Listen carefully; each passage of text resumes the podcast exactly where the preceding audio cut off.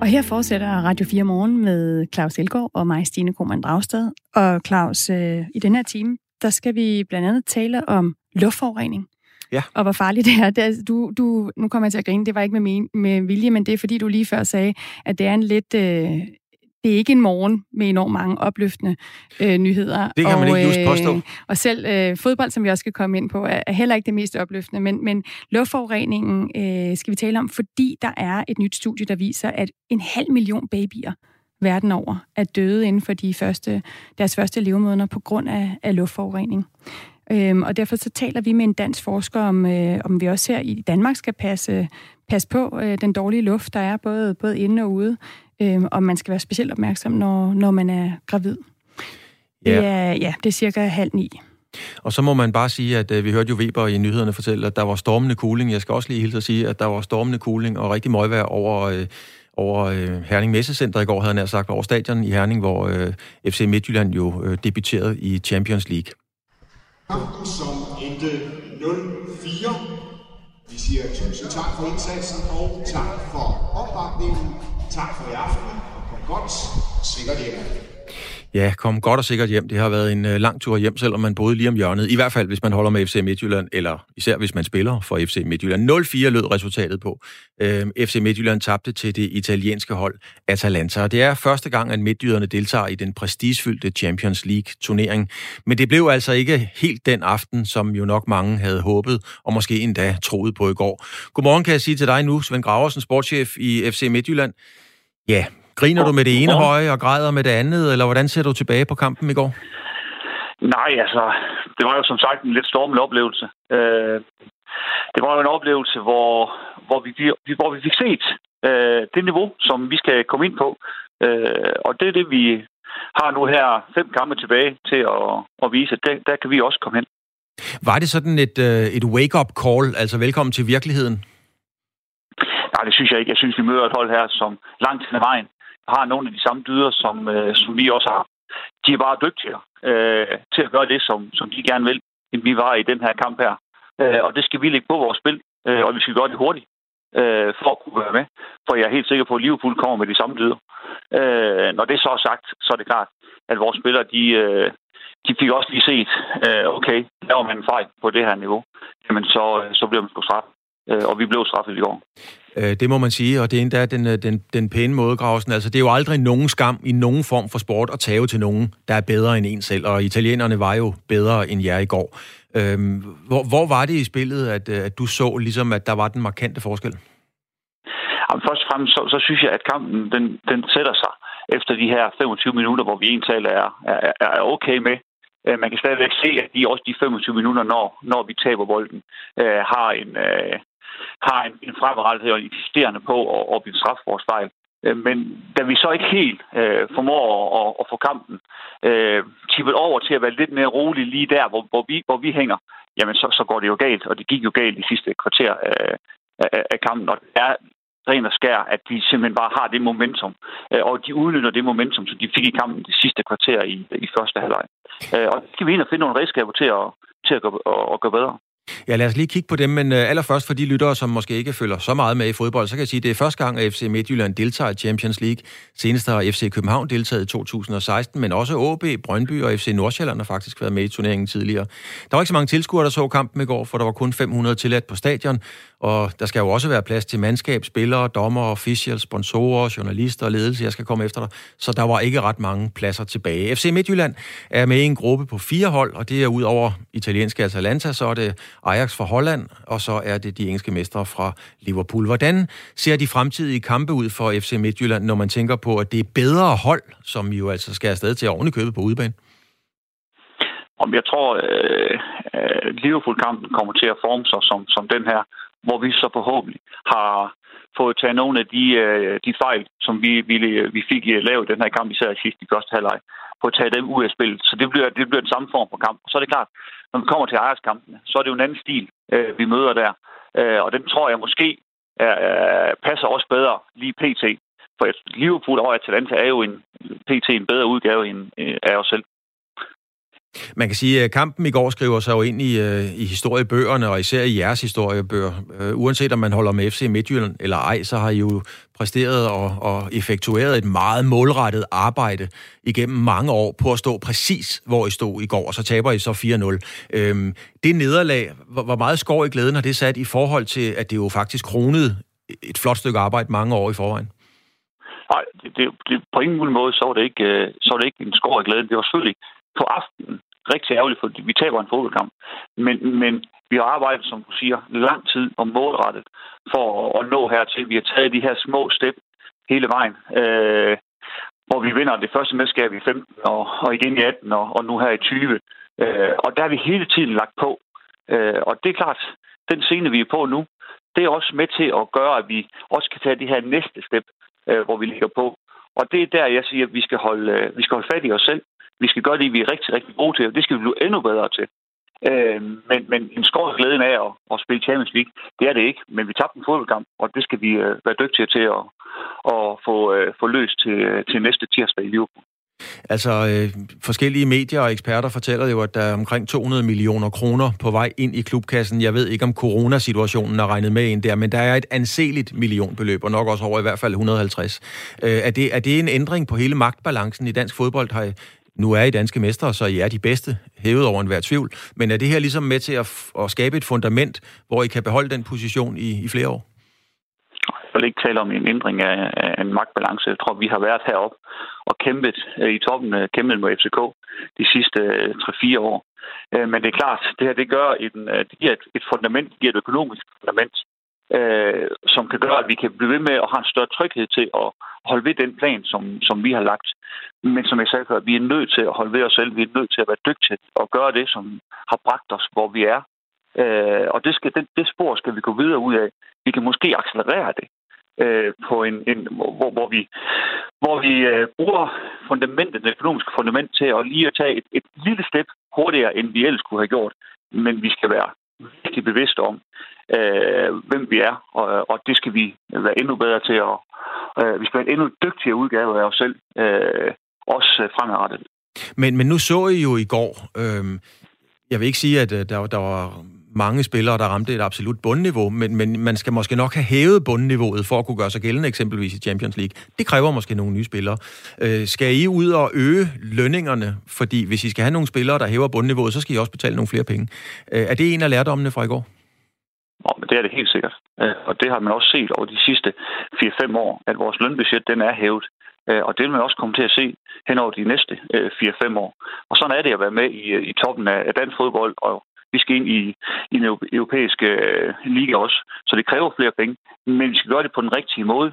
Og så er det klart, det, det drejer sig om uh, spillerbudgetten, det drejer sig også om hele set op i den sportslige sektor, og selvfølgelig også i uh, administrationen, kan jeg også godt sige, at vores administration står også på tær i øjeblikket for at kunne leve op til de krav, som øh, Champions League øh, de sætter.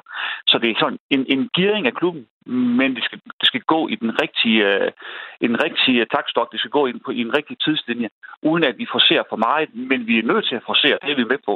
Og som du selv siger, at vi spiller mod et hold, som, og skal også lige sige, de spiller deres første Champions League-sæson i sidste sæson, og taber 4-0 i deres første kamp. Altså, de er også lagt på. Og det er jo det, som, som vi også er nødt til at gøre her lidt hurtigere, end vi måske lige øh, måske er, er klar til. Det, det, vi kommer ind i et sindssygt komprimeret efterår, men, men, men, men det er det, vi skal. Men på sigt skal vi holde ved det, og så skal vi bygge på de her små lag hele, hele vejen. Men det der med øh, at bygge på, ved at bygge på Grausen, altså lad os sige, det er 150 eller 200 millioner, øhm, for at få de spillere, som, som kan tage det ekstra step, øh, dem kan I jo ikke engang få for 200 millioner. Mange af de spillere, I kommer til at møde, blandt andet i Liverpool, de vil jo ikke engang kigge jeres vej, hvis I bød 200 millioner. Nej, det, det er du ret i. Men, men det er jo det, jeg siger, at, at der, vi er nået hertil på grund af, at vi har et rigtig dygtigt ungdomsarbejde. På grund af, at vi har et rigtig dygtigt scouting-netværk. Øh, vi skal holde ved, og vi skal gøre vores ungdomsarbejde endnu bedre. Øh, det ved vi. Vi har nogle dygtige unge spillere øh, indbeholdet PT. Vi har nogle dygtige unge spillere på vej vi skal finde de her spillere, som du siger, vælger Liverpool, før Liverpool får øjne på dem. Og det er jo vores scouting-strategi, som vi skal være, vi skal være rigtig, rigtig dygtige til. Øh, og så skal lige sige, at vi har et, et gennemsnit på, på hold nu her på, på 24. Der ved vi godt også, at der, der vil være udsving. Men som du selv siger, øh, jeg tror også, at at nogle af de her klubber her, som har nået større muskler, end vi har, de får nok også øjnene op for de her spillere her. Det gør de. Øh, og det skal vi, det skal vi være klar til at, at, at, kunne, at kunne agere i er helt sikkert kommet på, på scanneren ude i den store fodboldverden. Tak til dig, Svend Graus, sportschef i FC Midtjylland. Trods 4-0 nederlag, jeg er sikker på, at de har haft en øh, stor oplevelse i går. FC Midtjylland får allerede i næste uge mulighed for Champions League revanche, når de skal en tur til England for at møde Liverpool, der jo altså vandt Champions League for i år. Det sker på tirsdag. Og på tirsdag, der skal det danske kvindelandshold også møde øh, i Italien og det bliver en af de kampe, der kommer til at afgøre, om øh, Danmark øh, fortsætter, som lige nu ligger de jo nummer et i deres gruppe, til at kvalificere sig til Europamesterskaberne. Så der er to spændende fodboldkampe, der venter på ja, det må man bare sige ja til. Med det er klokken blevet kvart over otte. Vi runder en af morgens andre nyheder. Et stort dansk studie om øh, effekten eller manglen på samme, er at gå med, med mundbind i det offentlige rum under coronaepidemien. Det er nemlig blevet afvist øh, af mindst tre af verdens absolut førende medicinske tidsskrifter. Det skriver Berlingske i dag. Det er tidsskrifterne The Lancet, The New England Journal of Medicine samt den amerikanske lægeforeningstidsskrift JAMA, der har trækket nej til at bringe det danske studie. Og Christian Torp Pedersen, der er professor og overlæge ved forskningsafdelingen på Nordsjællands Hospital, siger til Berlingske, at de tre tidsskrifter altså takkede nej. Han ønsker ikke at oplyse tidsskrifternes begrundelse. Han siger, vi kan ikke begynde at diskutere, hvad de er utilfredse med, for i givet fald skal vi også forklare, hvad studiet viste, og det ønsker vi ikke at diskutere, før det er offentliggjort, siger altså Christian Torp Pedersen, som er professor overlæge øh, til Berlingske. Det her danske studie det blev sat i gang i slutningen af april. Det involverede 6.000 danskere. Halvdelen skulle over en længere periode gå med mundbind i det offentlige rum. Den anden halvdel blev udvalgt som en kontrol, kontrolgruppe. Og studiet og det størrelse, det var øh, enestående i verden, og der var derfor stor efterspørgsel efter netop resultaterne. Men øhm, de bliver altså ikke fremlagt, før et tidsskrift vil offentliggøre dem, og indtil videre så er det nej tak for tre af de mest øh, førende øh, tidsskrifter i verden. Der har været andre studier, skal vi lige nå at sige, der jo har peget på, at brugen af mundbind øh, er effektivt øh, og bidrager til at, at holde coronasmitten nede i, i flere forskellige sammenhænge.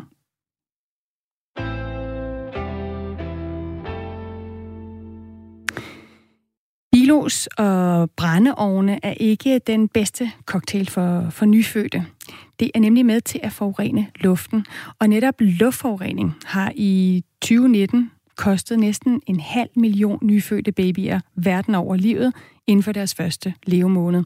Flere studier peger desuden på, at luftforurening er farligt, allerede når babyen befinder sig i livmoren og at øh, dårlig luft kan forårsage for tidlig fødsel, undervægtige babyer og, og medfødte skavanker. Marie Pedersen, lektor ved Institut for Folke, øh, Folkesundhedsvidenskab på Københavns Universitet. Godmorgen. Godmorgen. Du har selv øh, forsket i, hvordan luftforureningen, som gravide kvinder udsættes for, kan påvirke et foster negativt. Hvor stort et problem er det med luftforureningen i, i Danmark i forhold til dødsfald af babyer? Ja, i Danmark der øh, har vi jo heldigvis ikke øh, den samme indendørsforurening, som man for eksempel har i Afrika og i Sydasien, hvor mange familier de bruger kul og brænde og ko øh, møg til at varme deres hus op og lave mad. Så den største del, to, to tredjedel af de her 500.000 spædbørn, der tilskrives øh, luftforurenings øh, død, den, den kommer altså i, i den del af den udviklende øh, verden. Og i Danmark, der har de beregnet, at det er omkring 5 procent af spædbarns død, der kan tilskrives øh, luftforurening med de fine partikler, øh, PM2,5. Mm. Så problemet i Danmark, det er 5 procent af, øh, af de børn, der dør, skyldes øh, luftforurening. Hvor stort er problemet i forhold til for tidligt fødte, Marie Pedersen? Øh, ja, øh, en del af de børn, der fødes for tidligt, øh, de klarer den, og de danske hospitaler er jo rigtig dygtige til at, at hjælpe børnene til at overleve. Øh, så i Danmark har vi ikke den samme øh, øh, stærke effekt på for tidlig fødsel. Øh. Lad os lige prøve at tage nogle af de tal fra den her undersøgelse, som altså øh, viser, at øh, en halv million øh, babyer, øh, nyfødte babyer verden over, har mistet livet inden for den første levemåned på grund af netop øh, luftforurening.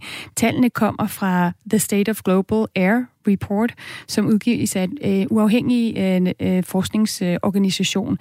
I altså sidste år i 2019, der døde over 6 millioner mennesker på verdensplan på grund af længerevarende påvirkning af luftforurening, som altså er med til at øge risikoen for hjerteanfald og diabetes og lungekræfter og andre kroniske sygdomme. Det er den fjerde største årsag til dødsfald på verdensplan, lige under rygning og, og dårlig kost. I København, der skyldes øh, luftforureningen en, øh, Øh, den giver en for tidlig død for 460 personer øh, om året. Marie Pedersen, altså lektor ved Institut for Folkesundhedsvidenskab på Københavns Universitet. Hvilke kilder til luftforurening skal vi være opmærksom på i Danmark? Ja, øh, i, i Danmark der øh, kommer en del af luftforureningen fra vores gadetrafik, altså biler busser og lastbiler. Og så er der så en anden del, der også kommer fra opvarmning. Og det kan både være kul, øh, øh, hvad hedder det, øh, kraftvarmeværkerne, men så også den opvarmning, vi har i vores hjem. Og der har vi øh, fået lavet nogle beregninger fra Københavns øh, Kommune, som viser, at der er det især brændeovnene, der bidrager til de fine partikler. Øhm, og så derudover så er det industri og skibstransport, flytransport, landbrug og også udledninger fra andre lande, der kommer ind i Danmark. Øhm, ja, og, og hvad hedder det? Øhm, hvordan, øh, hvordan kommer de her partikler, altså, som vi så skal være opmærksom på, hvordan kommer de ind i kroppen på os? Ja, altså både partikler og gasser kan komme ind i kroppen, når vi indånder luften. Og så øh, kan de helt fine partikler, de kan bære forskellige stoffer, for eksempel tungmetaller og tjærestoffer. Og de kan så trænge ind, dybt ind i kroppen, ned i lungerne og over til blodet, og på den måde komme fra morens blod og så hen til barnet. Øh, mm. Og hen til moderkæden, og på den måde påvirke øh, spædbørn og ufødte børn. Ved man, om det vil gøre nogen forskel nu, hvor der er flere af os, der, der bærer for eksempel mundbind? Altså, er det noget, som kan betyde noget for, hvordan vi optager de her øh, forurenende partikler? Ja, ej, det, det tror jeg ikke, det kan. Mm. Øh, Marie Pedersen, du har forsket i sammenhængen mellem den her luftforurening, gravide kvinder udsættes for, og så lav fødselsvægt og, og, øh, og en for lille hovedomkreds på, på de nyfødte babyer. Og der var en klar linje mellem de to, selv ved, ved ret små mængder af luftforurening. Hvad fandt I ud af i, de her, i det her studie, som du stod, stod bag for syv år siden? Ja, vi var en, en meget stor gruppe, der, der arbejdede på det her studie i flere år. Vi havde nogle meget omfattende målkampagner, og, og, og det vi fandt, øh, det var, at for den her population af ca.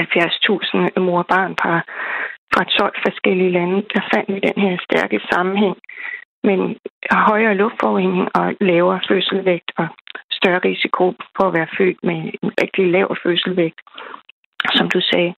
Og den risiko, den var faktisk i samme størrelsesorden, som, som hvis man havde rådet øh, under hele graviditeten. Mm. Fordi der var så mange kvinder, der var udsat for luftforurening i forhold til øh, de kvinder, der røg. Hvad er det så gravide kvinder øh, for eksempel skal være særligt opmærksomme på? Altså, man kan jo prøve at, at forhindre, at man selv bliver udsat ved, hvis man for eksempel bor et sted, hvor man har en brændeovn og en pejs, så kunne man lade være med at bruge den. Og man kan også øh, tage sin cykel og gå øh, og bruge offentlig transport. Og hvis alle gør det, så mindre det er luftforureningen fra biltrafik. Og hvis man så cykler og går, øh, så kan man prøve at vælge at tage en, en renere rute ved at enten cykle på nogle stille veje med masser af træer og tage nogle ruter, hvor øh, der ikke er så meget trafik. Det kan også være, at man kan cykle på tidspunkter uden for myldretiden. Og hvis man bor et sted, hvor der er tæt trafik, så kan man lade være med at åbne vinduerne i myldretiden, eller måske lade være med at åbne dem ud mod trafikken, hvis man har mulighed for det. Mm. Øh, Marie Pedersen, et sidste spørgsmål. Vi er jo på vej ind i, øh, i sådan efterårs-vintertid. Øh, vi bevæger os hen mod, mod jul langsomt. Der er mange, der begynder at tænde sterinlys øh, i hjemmene rundt omkring i Danmark. Er det noget, vi skal være opmærksom på i forhold til øh, altså den ene, det ene klima, den luftforurening, der kan være? Ja, altså vi ved, at, at, at det kan give partikler i luften. Øh, men mig bekendt er der ikke nogen studie, der har set en sammenhæng mellem lys og lav fødselvægt. Det kræver meget stort materiale at kigge på det. Mm. Men vi ved, at det giver øh, partikler i luften, så man kan lufte ud og måske gøre det lidt mindre grad, hvis man går og gravid. Tak for rådene, Marie Pedersen, altså ja. lektor ved øh, Institut for Folkesundhedsvidenskab på Københavns Universitet, øh, som altså også selv har forsket i, hvordan luftforureningen, som øh, gravide kvinder udsættes for, kan påvirke fosteret negativt. Klokken den er blevet 25 minutter over 8, og du lytter til Radio 4 morgen.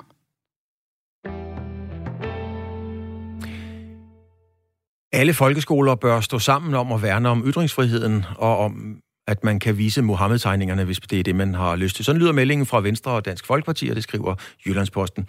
Debatten er blevet blusset op igen, efter en skolelærer i Frankrig er blevet dræbt, angiveligt efter at have brugt tegninger af profeten Mohammed i undervisningen om ytringsfrihed. Pia Kærsgaard, der er udlændingeordfører hos Dansk Folkeparti, ser helst, at det bliver obligatorisk at vise tegningerne i undervisningen, men hun sender i første omgang en opfordring til skolerne. Hun siger, det er så væsentligt alt det, vi kæmper for i Danmark og Vesten. Det er ikke bare en historiefortælling, det er også vores ytringsfrihed, siger hun altså til Jyllandsposten. Mm. Det er ikke alle jer, der lytter med, der er helt enige i øh, det her med, at det skal være obligatorisk. Øh, nu skal jeg se, der er en, der har skrevet ind her. Øh, ytringsfrihed øh, skal vi have for at kunne kritisere magthaverne, uden at blive straffet for at øh, genere andre, men at Mohammed-tegningerne er blevet et symbol på ytringsfrihed, det er helt misforstået. Det, øh, det skriver Kim ind til mig. Jeg har et lille problem med at få alle mine sms'er op her, så jeg prøver så godt jeg kan, og vi har faktisk fået mange reaktioner på den her debat om, et, hvorvidt det skal være obligatorisk, som i hvert fald Dansk Folkeparti øh, mener, at det skal være, at man underviser i Mohammed-tegningerne. Er det det, der afgør, når man skal undervise i ytringsfriheden, er det så lige præcis de tegninger, der afgør, at den undervisning er grundig nok. Og så har vi også fået reaktioner på... Øh, vi jo havde et interview med Socialdemokraten Rasmus Stocklund, som ikke selv vil vise øh, tegningerne, fordi, og det synes han er en god grund til ikke at vise den, at han er, han er bange for de repressalier, der kan være. Øh, det synes han er en god grund. Han mener ikke, at det er en god grund, hvis man er bange for, hvordan muslimer øh, reagerer. Det er altså ikke derfor, man ikke skal, skal vise de tegninger. Så der er forskellige holdninger i de forskellige partier Ja, vi har talt med mange af dem med stjerner på skuldrene, altså rundt om, men vi har også talt med en af dem, som står lige midt i orkanens øje, altså med problematikken meget tæt inde på livet. Det er for eksempel en skolelærer, der hedder Erik Smed. Han kommer fra Vium Skole, han er folkeskolelærer og underviser i samfundsfag. Han mener, at det vigtigste er, at eleverne får den nødvendige viden og lærer at analysere og reflektere over et begreb som ytringsfrihed. Lad os lige høre, hvad, hvad Smed sagde til os øh, i tirsdags. Det er ikke sådan, at det er et mål for mig at øh, have tegninger med i min undervisning. Øh, jeg kan bruge dem i forbindelse med at, at, at fremme faget, øh, så vil jeg gerne bruge dem. Men sådan er der så mange andre ting, jeg også nogle gange undlader eller benytter mig af. Men det handler for mig om faget, ikke om tegningerne. Men jeg vil ikke afstå fra at bruge dem, hvis det er nødvendigt. Erik Smed vil altså ikke afstå fra at bruge tegningerne, men han planlægger heller ikke sin undervisning i ytringsfrihed, altså baseret på eller rundt omkring tegningerne. Ifølge ham så kan eleverne nemlig sagtens forstå ytringsfrihedens natur, uden nødvendigvis at se, altså uden at se Mohammed-tegningerne sådan helt fysisk i undervisningstimen. Hmm. Øh, Daniel skriver ind til os på sms'en. Goddag, undervisning i ytringsfrihed. Hvad gjorde man, før de tegninger kom frem? Var ytringsfrihed ikke vigtig dengang, eller underviste man bare ikke i det? Må ikke, man kan undervise uden brug af tegningerne. Det skal være muligt at bruge dem, uden frygt for at blive slået ihjel, men alt med måde. Det er altså Daniel, der har skrevet ind på, på 1424 og startet sin besked med, med R4. Jette har også skrevet ind, skal folkeskolelærerne om 12 år undervise om MeToo ved at lade eleverne synge Vi kan bedst lide piger, der er nede på alle fire, og så lade dem smide undertøjet på en snor i klasseværelset? Spørgsmålstegn. Historisk bevidsthed om Mohammed-tegningerne kan beskæftige sig med motiver og reaktioner uden at vise tegningerne. Hvis man vil vise eksempler øh, på historiske krænkelser af religiøse, så kan man bruge Jens Jørgen Thorsens Jesus, Jesus med erigeret lem på korset. Ja, og alle de her øh, holdninger, øh, udtryk og så videre, det har jo også øh, skabt noget politisk røre og nogle politiske aktioner. Venstres undervisningsordfører Ellen Tran Nørby, hun vil nu eksempelvis tage sagen op øh, politisk på Christiansborg, altså om man skal bruge, må bruge, kan bruge øh, Mohammed-tegningerne øh, til undervisning.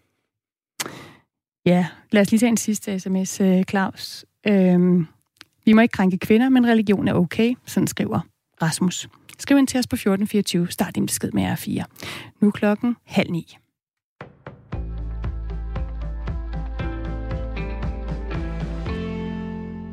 Alle mulige restriktioner er i spil, når myndighederne de næste dage skal se på, hvordan der kan dæmmes op for yderligere stigning i smittekurven. Det siger sundhedsminister Magnus Heunicke. Det er lige nu, det gælder, og det er de næste to-tre dage, øh, der bliver afgørende. Øh, og jeg kommer ikke til at afvise nogen som helst øh, skærpede øh, restriktioner eller regler. Vi følger det meget, meget tæt, og vi øh, øh, myndighederne har skruet op for beredskabet, og det vil sige, at vi følger det øh, minutiøst smittetallene, men man må forberede sig på, der kommer til at være stigning, og hvis ikke vi får vendt den stigning, så er der desværre også nødvendigt med nye restriktioner. I går viste Statens Serum Instituts daglige opdatering yderligere 630 tilfælde af coronasmittet i Danmark. Det var det højeste antal nye smittetilfælde på en dag siden 25. september. De nuværende restriktioner betyder blandt andet, at restauranter, barer, caféer og lignende serveringssteder skal lukke kl. 22, og der er krav om, at gæsterne bærer mundbind, når de besøger serveringssteder. Det gælder også for offentlig transport. Også Udenrigsministeriets rejsevejledning ventes at blive opdateret muligvis allerede i dag, og det kan betyde, at snart hele verden kan ende i orange. Det betyder, at Udenrigsministeriet fraråder rejser til alle lande i verden. Det sagde Erik Brygger, direktør for Borgerservice i Udenrigsministeriet på et pressemøde i går. På grund af de mange rejserestriktioner bør der etableres et særligt coronapas i Europa, der dokumenterer, at man ikke er smittet, så der stadig kan rejses på tværs af landegrænser under coronaepidemien. Sådan lyder et forslag, forslag fra interesseorganisationen Dansk Industri, der repræsenterer 17.000 virksomheder i Danmark. Dansk Industri forestiller sig et fysisk eller digitalt rejsepas, som alle EU-lande accepterer, som kan fremvises ved indrejse. Det må aldrig blive et mål i sig selv, at tegninger af profeten Mohammed skal bruges i undervisning i skole. Men undervisning i demokrati og ytringsfrihed er vigtigt. Det fastslår formanden for Danmarks Lærerforening, Gordon Ørskov Madsen, der er imod at gøre undervisning i Mohammed-tegningerne obligatorisk. Det kan aldrig være øh, et mål, at man skal undervise i Mohammed-tegningerne. Det, er, det kan være en tilgang, et middel øh, og et eksempel i undervisningen, men det kan ikke være målet i sig selv at undervise i muhammed Dansk Folkeparti mener modsat lærerformanden, at det bør være obligatorisk at vise tegningerne i undervisningen. Debatten er blusset op efter en skolelærer i Frankrig er blevet dræbt, angiveligt efter at have brugt tegninger af profeten Mohammed i undervisning om ytringsfrihed. Vi ser generelt lidt mere lyst på økonomien, og det gør vi efter de indenfrosne feriepenge er blevet udbetalt. Det viser Danmarks Statistiks forbrugertillid, som i oktober lander på minus 6,2, og det er dermed steget fra minus 7,4 i september. Stigningen i oktober ændrer dog ikke ved, at forbrugertilliden i år har ligget på det laveste niveau i 8 år. Thailands regering har i dag ophævet den nødretstilstand, som blandt andet har medført forbud mod forsamlinger på mere end fire mennesker. Det står der i Royal Gazette, der fungerer som regeringens talerør. Nødretstilstanden blev indført i et forsøg på at sætte en stopper for store demonstrationer mod regeringen og monarkiet. Demonstrationerne er dog fortsat. I går var syvende dag i træk, at der var masser af protester i hovedstaden Bangkok og andre dele af Thailand, og alt i alt har demonstrationerne stået på i tre måneder. Skyde med byer i dag og kun lidt sol indimellem, men i de sydøstlige egne efterhånden nogen sol. Mellem 13 og 16 grader, og vi får en jævn til hård vind fra vest og sydvest. Men her først på dagen kan de sydvestlige egne få meget blæsende vejr med vindstød op til stormende kuling. Det var nyhederne her på Radio 4 med Anders Weber.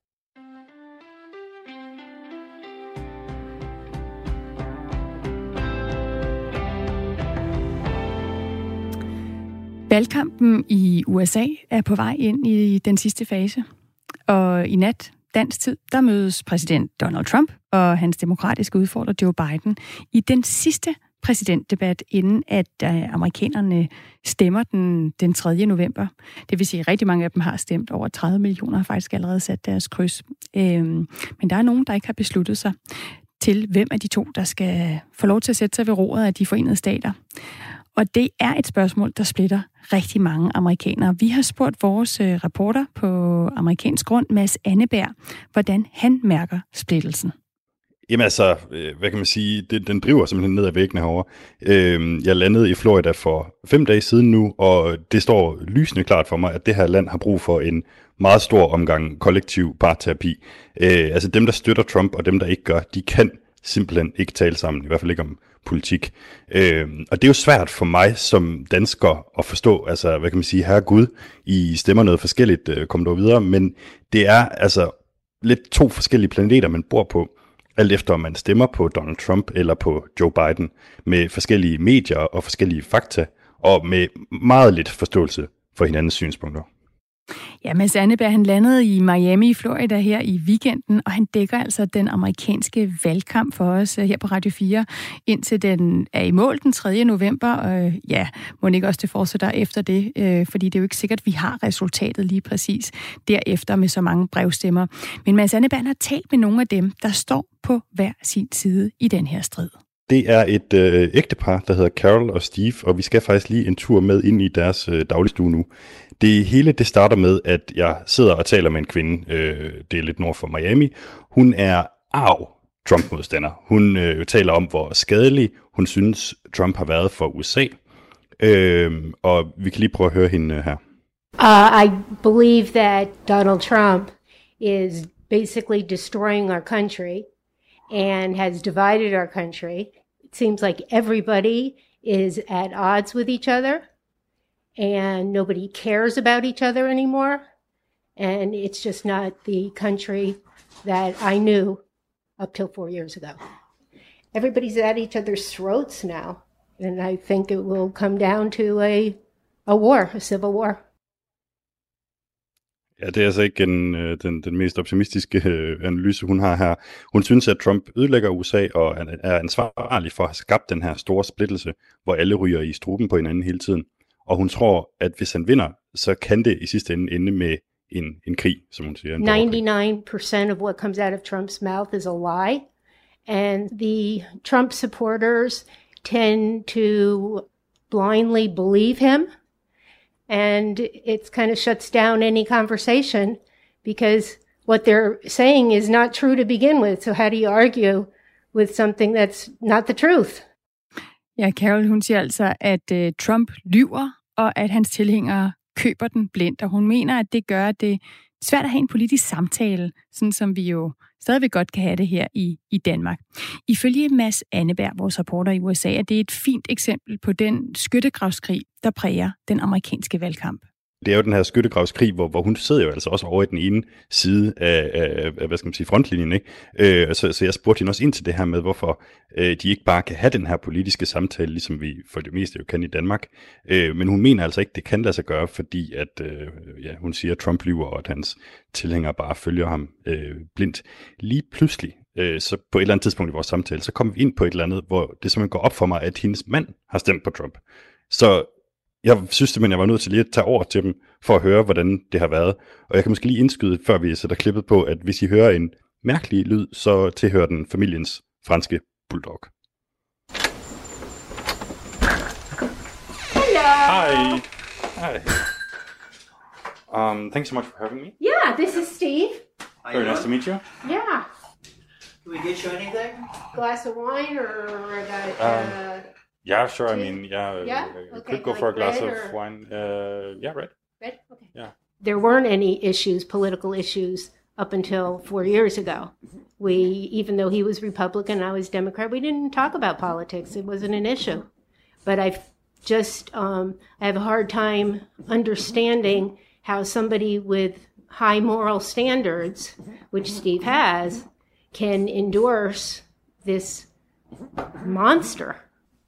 And you know, it's a, it's very difficult. It's very difficult to understand, but I think his he's somewhat um, I don't want to use the word possessed, but under his spell. Steve, are you under the spell of Donald Trump? Oh no, I'm not under the spell of anybody. I I actually think he's trying to do good, but the only way he knows how to do good is to steamroll over everything, and I'm not quite in sync with the way he's doing it. Carol, som, øh, som kvinde hedder her, øh, siger altså, at hun kan simpelthen ikke forstå, hvorfor hendes mand kan støtte Donald Trump. Hun kan ikke finde en anden forklaring faktisk, end at han er blevet forhekset, altså sådan i mere eller mindre metaforisk forstand. Det mener han selvfølgelig ikke selv, han er. Han tror, at øh, Donald Trump vil USA det godt, selvom han ikke øh, altid er enig i den måde, som han gør tingene på. Og altså, det er, et, det er meget sådan specielt at, at, at observere det her ægtepar. De er jo også inde på det her med, at de ikke får deres nyheder fra de samme tv-kanaler, og det også nogle gange er med til at sætte fod øh, i debatten derhjemme, fordi man jo så taler ud fra to forskellige udgangspunkter. Ja, Carol kan altså ikke forstå, hvorfor hendes mand kan støtte Donald Trump, men spørgsmålet er, om han også har tænkt sig at stemme på Donald Trump den her gang. Steve her, han har altid stemt republikansk, og han er meget, meget ked af tanken om at skulle stemme på den demokratiske kandidat Joe Biden. Men alternativet er heller ikke så appellerende, øh, som vi også hører ham sige, fordi udover at Donald Trump øh, på en måde har, har delt deres dagligstue på langs, så har Steve også nogle problemer med, hvordan Trump har opført sig som præsident. If I was endorsing him, I'd say, "Yep, I'm voting for him right now. I'm going to go over there right now." But I'm not doing that.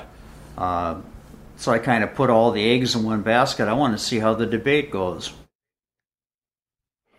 Ja, altså man kan sige, Steve ved faktisk reelt ikke rigtigt, hvad han skal stemme. Øh, og han har derfor besluttet sig for, at han vil træffe sin afgørelse baseret på én ting alene, nemlig den her præsidentkandidatdebat, som finder sted i aften her i USA. Det er den sidste af slagsen øh, før valget, hvor de tørner sammen Joe Biden mod Donald Trump. Øh, jeg håber faktisk, vi kan følge op med ham i, i morgen for at se, hvordan det så gik med hans øh, beslutning. Men jeg synes næsten lige, vi skylder øh, alle involverede at få bundet en stor sløjfe på alt det her, fordi øh, for at løste stemningen lidt i, i, i den her dagligstue, så sluttede vi af med at tale om det, som Carol og Steve er enige om. Okay, guys, I think it's time for a little uh, wine break. Okay. And should we just end this uh, thing on a little bit more merry note? Tell me something that you definitely positively agree on. We, I mean, everything that was that has been there for the past 18 years is still there. We still love each other. We'll get beyond it. We'll deal with it. We've survived this this four-year period, and we will survive. After the election, it'll all be over and somebody will win, and whoever wins, we just have to deal with whoever won. If it's the Democrats, I'll just have to move to Egypt, and if it's uh, you know Trump, she'll have to move to Costa Rica. You know, it's well, we're not moving any place. We'll just have to deal with it. Yeah, I, the way I see it is if he remains in office, I see the country going down the toilet, but I don't see us going down the toilet. Det kan godt være, at øh, USA ikke klarer den, hvis Trump bliver genvalgt, genvalgt siger Carol her, men øh, hende og Steves ægteskab, det skal nok holde. Selvom der altså var lidt øh, trusler om at flytte for eksempel til Ægypten eller Puerto Rico, alt efter om Joe Biden eller, eller Donald Trump vinder den, den 3. november. Ja, lige præcis. Altså, de, de elsker hinanden, siger de, og, og de har jo allerede overlevet fire år med det her, så, så det går jo nok. Øhm, og så siger de altså det her, eller hun siger det her med, jamen, altså, hvis nu Donald Trump vinder den 3. november, så kan det jo godt være, at USA ryger ned i lokummet, men det gør deres forhold altså ikke. Øh, og det, jeg, synes, jeg synes, det er meget øh, smukt, og viser vel også et eller andet sted, at der er håb for det her splittede USA. Det fortalte altså Mads Anneberg, der følger valgkampen for os øh, i USA. Der er 12 dage til at amerikanerne øh, skal stemme den 3. november. Og der er altså rigtig mange af dem, der allerede har stemt, men ikke Steve, som lige vil se øh, den debat, der foregår i aften mellem Donald Trump og Joe Biden. Nu er klokken blevet 16 minutter i 9, og du lytter til Radio 4 morgen. Og vi skal fra den ene scene, kan man sige, til den anden. Det siges, at alle spiller sit teater, hvor man står. Det kongelige teater er forbundet med finkultur som øh, opera opera, ballet og den slags, men i fremtiden skal der også være mulighed for at vise musicals. Øh, det skal der i hvert fald, hvis det står til kulturminister Joy Mogensen. Der skal nemlig forhandles en såkaldt ny rammeaftale for, hvordan teaterets repertoire skal se ud. Og nu kan jeg sige godmorgen til dig, kulturminister fra Socialdemokratiet, Joy Mogensen. Godmorgen, det kan man godt godmorgen. sige, den er blevet kvart i ni. Ja, godmorgen. Det formiddag, ja. Hej. Hvorfor skal der opsættes flere musicals på det kongelige teater? Det er fordi, at øh, musicals i virkeligheden har udviklet sig til at være øh, noget bredere også, som jeg er ikke fagperson, men som jeg har hørt bliver kaldt musikdramatik. Og det er virkelig en, øh, en, en, en genre inden for scenekunsten, som er i vækst og som udvikler sig, og som, som forskellige sådan, nye opsætninger også viser kan tiltrække nye målgrupper til scenekunsten. Og jeg brænder jo for, at øh, alle vores teatre øh, kan være der mere for flere, for de giver os nogle fantastiske oplevelser. Det har alle danskere, der fortjent. Sådan, så jo flere vi kan, kan få til at sådan, have lyst til også at prøve, at prøve teaterverdenen af, øh, jo bedre. Og derfor synes jeg også, at det kongelige teater som vores nationalscene øh, kan, kan måske finde en hylde også inden for den her genre. Joy Mogensen, du er i tidens løb ikke blevet beskyldt for at være finkulturel. Er det her i virkeligheden en charmeoffensiv, mens der er så meget andet, der mudrer det politiske billede? Nej, det er, det, det er det ikke. Altså, det er faktisk noget, jeg har virkelig gået og tænkt over lang tid, fordi at, at det er jo også vigtigt, at man får gjort det her så i respekt for de kommercielle aktører, der, der ligesom har været de første på, på musicalscenen og har, har udviklet deres profil inden for det. Men det kongelige teater kan jo nogle gange noget, som, som, som mindre scener ikke kan.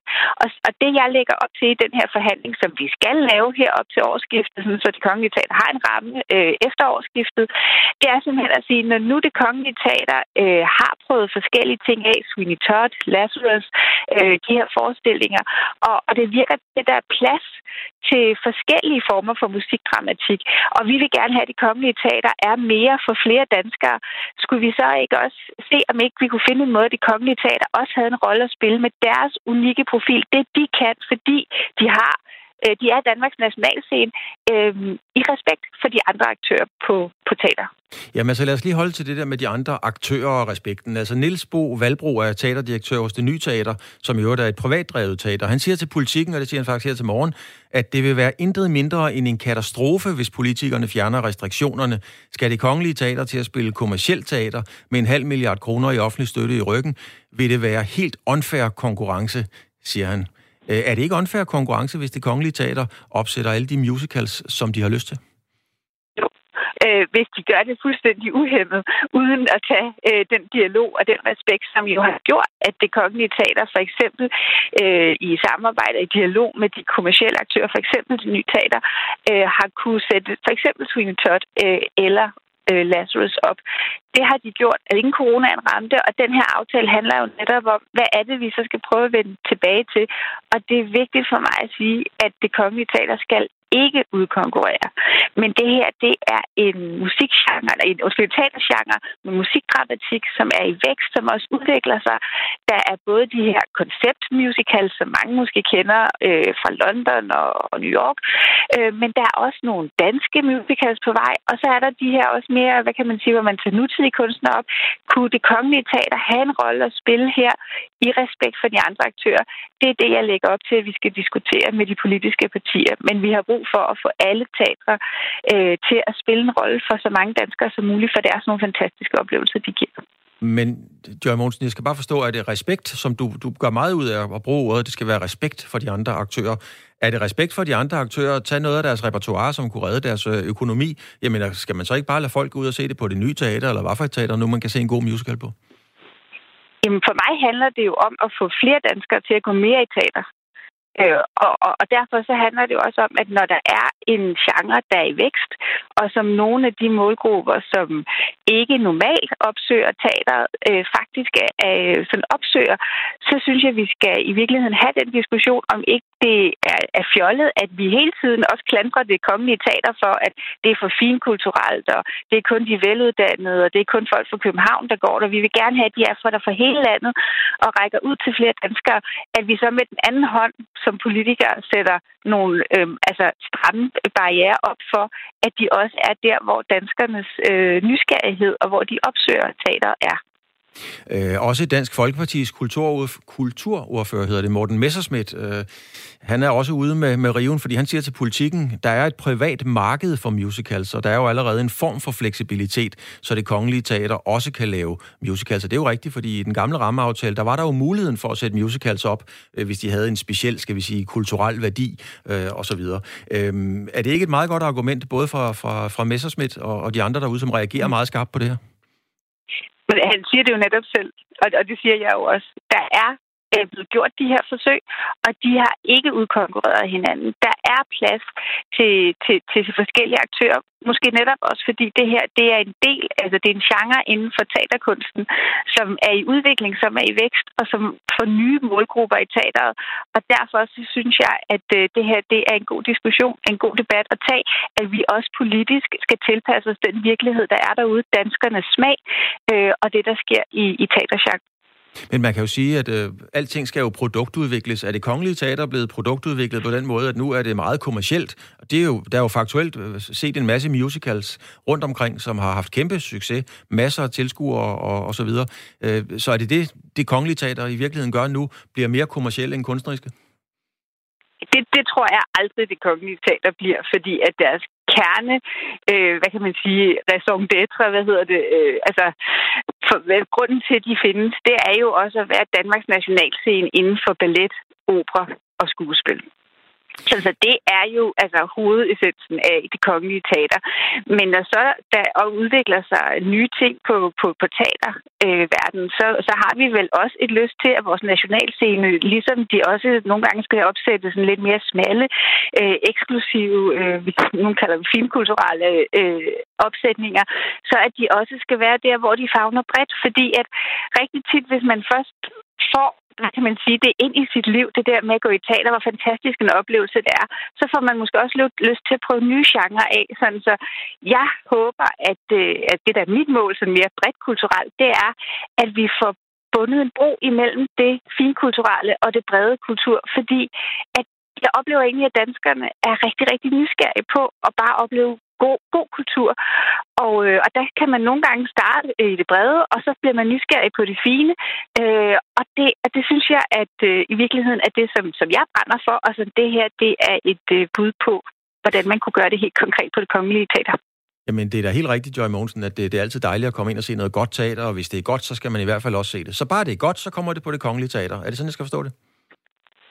Nej, det skal jeg har netop gjort meget ud af, at øh, der skal være forskellige, øh, hvad hedder det, der, der må være plads til forskellige måder at udvikle den her musikdramatik. Der er både de her konceptmusicals, der er de her fortolkninger af danske musikere eller danske klassikere, øh, men så er der for eksempel også det her med Lazarus og, og Sweeney Todd, som er nogle af de sådan, nylige eksempler, de kongelige teater har gjort, uden at det udkonkurrerer andre musicalsopsætninger. Så det skal ske i respekt.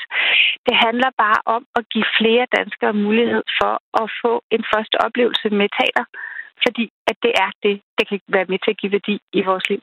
Så Joy Mogensen, hånden på hjertet, det her det er ud fra en kunstnerisk øh, vurdering og betragtning, og det er ikke fordi, det sådan lige passer fint ned i det øh, segment, sagt med alt respekt, som nu engang stemmer på Socialdemokratiet? Nej, det er det ikke.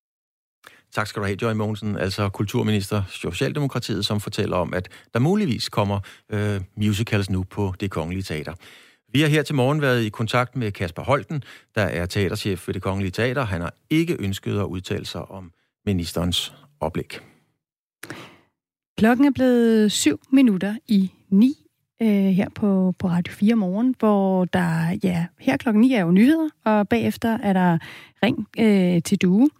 Og øh, lidt senere, så kan man øh, tune ind til dig igen, Claus Helgaard. Det kan man nemlig, ja. fordi der er sportsugen, hvor vi kigger øh, på nogle af de øh, historier. Det behøver ikke at være store øh, overskrifter, altså avis kioskbasker, som det hedder i sproget.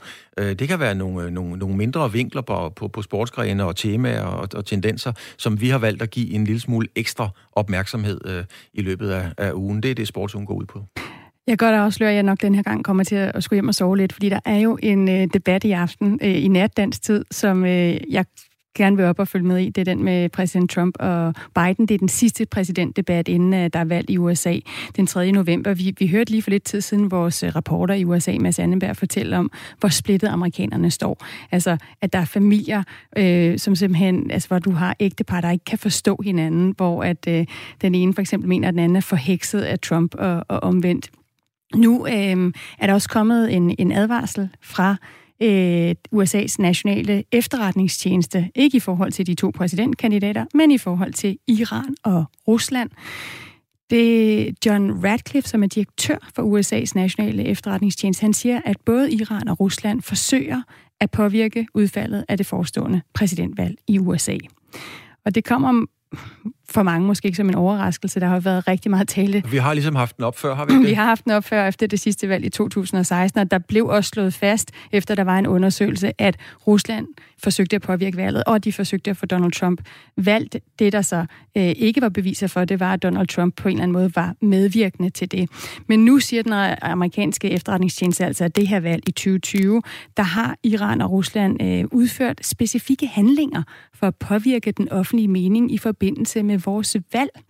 Og øh, blandt andet så øh, prøver nogle af de her, øh, øh de her påvirkninger går ud for at prøve at sende e-mails til vælgere i adskillige amerikanske delstater. Ifølge øh, efterretningstjenesten, så har jeg hensigten med de her e-mails at skræmme modtagerne og forsøge at skabe grobund for blandt andet uroligheder og optøjer, som vi jo også har set øh, de, den sidste øh, tid i, i USA med demonstrationer, som nogle gange er gået hen og blevet urolige. Men Stine melder, nu følger du rigtig meget med i USA, fordi som vi ved, så har du boet derovre. Øh, melder historien noget om, om, øh, om, om de her mails opfordrer folk til at stemme på Trump, eller lade være med at stemme på Trump, eller hvad er det egentlig, de gerne vil? Ja, altså det er jo interessant, fordi Rusland det er helt klart, at de vil gerne have, at man vælger Trump. Det, hvis man går ind og hører til deres, øh, hvad hedder det, øh, nationale øh, medier, så er der ingen tvivl om, at øh, der bliver gjort grin med Biden. Man vil gerne have Trump, og det ved jeg ikke om, altså det, der skal man have en Ruslands ekspert, men det kunne blandt andet handle om, at man synes, det er en okay ting, at der er det, det kaos og den forvirring, det trods alt også har skabt at øh, have Trump på banen udenrigspolitisk. Iran derimod øh, står lidt andet sted. De har været ret klare på, at de gerne ser, at øh, Biden bliver valgt. Så det er altså forskellige kræfter fra øh, de her lande, som forsøger at påvirke de amerikanske vælgere i, øh, i forskellige øh, retninger. Øh, som vi lige sagde, så har de jo altså tidligere slået fast, øh, de amerikanske efterretningstjenester, at øh, Rusland bandede sig i valget i, i 2016. Øh, ifølge øh, Radcliffe, så er det altså øh, Iran lige nu prøver at underminere Trumps mulighed for at blive valgt. Rusland prøver at underminere Bidens mulighed for at blive valgt. Jeg kan bare sige en ting. Stakkels øh, amerikanske vælgere.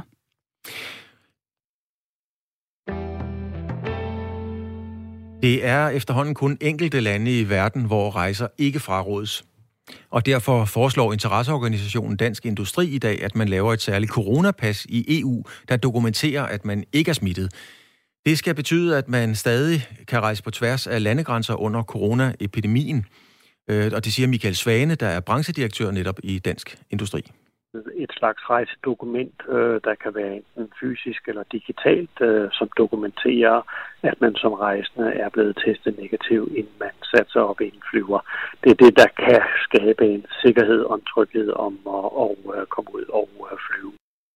Dansk Industri forestiller sig altså et fysisk eller skal vi sige digitalt rejsepas, som alle EU-lande accepterer, som kan fremvises ved indrejse. Og sideløbende med rejsepasset vil Dansk Industri have indført lyntest i lufthavne, så man for eksempel på 15 minutter, altså bare på et kvarter, kan få svar på, om man er smittet. Dansk Industris forslag kommer efter smittetallene i Europa er gået den gale vej, det kan man roligt sige, i den seneste tid.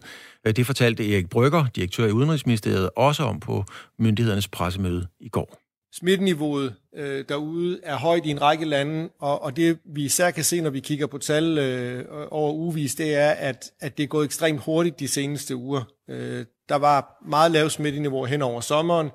Sidst på sommeren begyndte man at se nogle krusninger, og de senere uger er der, er der nogle af de her lande, hvor det er gået, gået virkelig, virkelig øh, stærkt. Og den seneste opdatering af det europæiske rejsekort blev lavet torsdag, altså for en uge siden. Dengang var det, skal vi sige, går så en kun Norge, Tyskland og Cypern, Grækenland og enkelte svenske regioner, svenske regioner som øh, kun var gule. Senere i dag bliver Udenrigsministeriets rejsevejledning opdateret, og her kan hele Europa meget vel risikere at blive orange, altså at man så fraråder ikke nødvendige rejser til de lande, der nu engang bliver orange. Det bliver jo meget, meget klogere på senere i dag, og det kan jeg garantere for, at vi følger godt med i. Udenrigsministeriet opdaterer rejsevejledningen i dag, det gør de klokken 16. Ja, så øh, det, der får vi at se, om man stadigvæk kan rejse. Lige nu er det altså kun Grækenland, Norge, Tyskland og Kypern og visse dele af Sverige, man kan rejse til. Vi får se, om, øh, om det bliver ved. Og så følger vi også med i, om der kommer nye coronarestriktioner her i Danmark. Det har øh, sundhedsminister øh, Magnus Heunicke været ude at sige, at hvis ikke smittetallene ser bedre ud meget snart, så overvejer de nye øh, coronarestriktioner. Hvilke restriktioner det er, det ved vi ikke endnu. Men øh, vi talte med virolog øh, Allan Randrup Thomsen tidligere her i morges, øh, og han foreslog, han sagde, at en mulighed kunne være, at man skal bære mundbind flere steder. Det er en af de historier, vi vil følge. Øh, der er mere Radio 4 morgen i morgen med I morgen. Øh, Claus Elgaard og mig, Stine Krohmann Dragsted. Lige nu er klokken 9.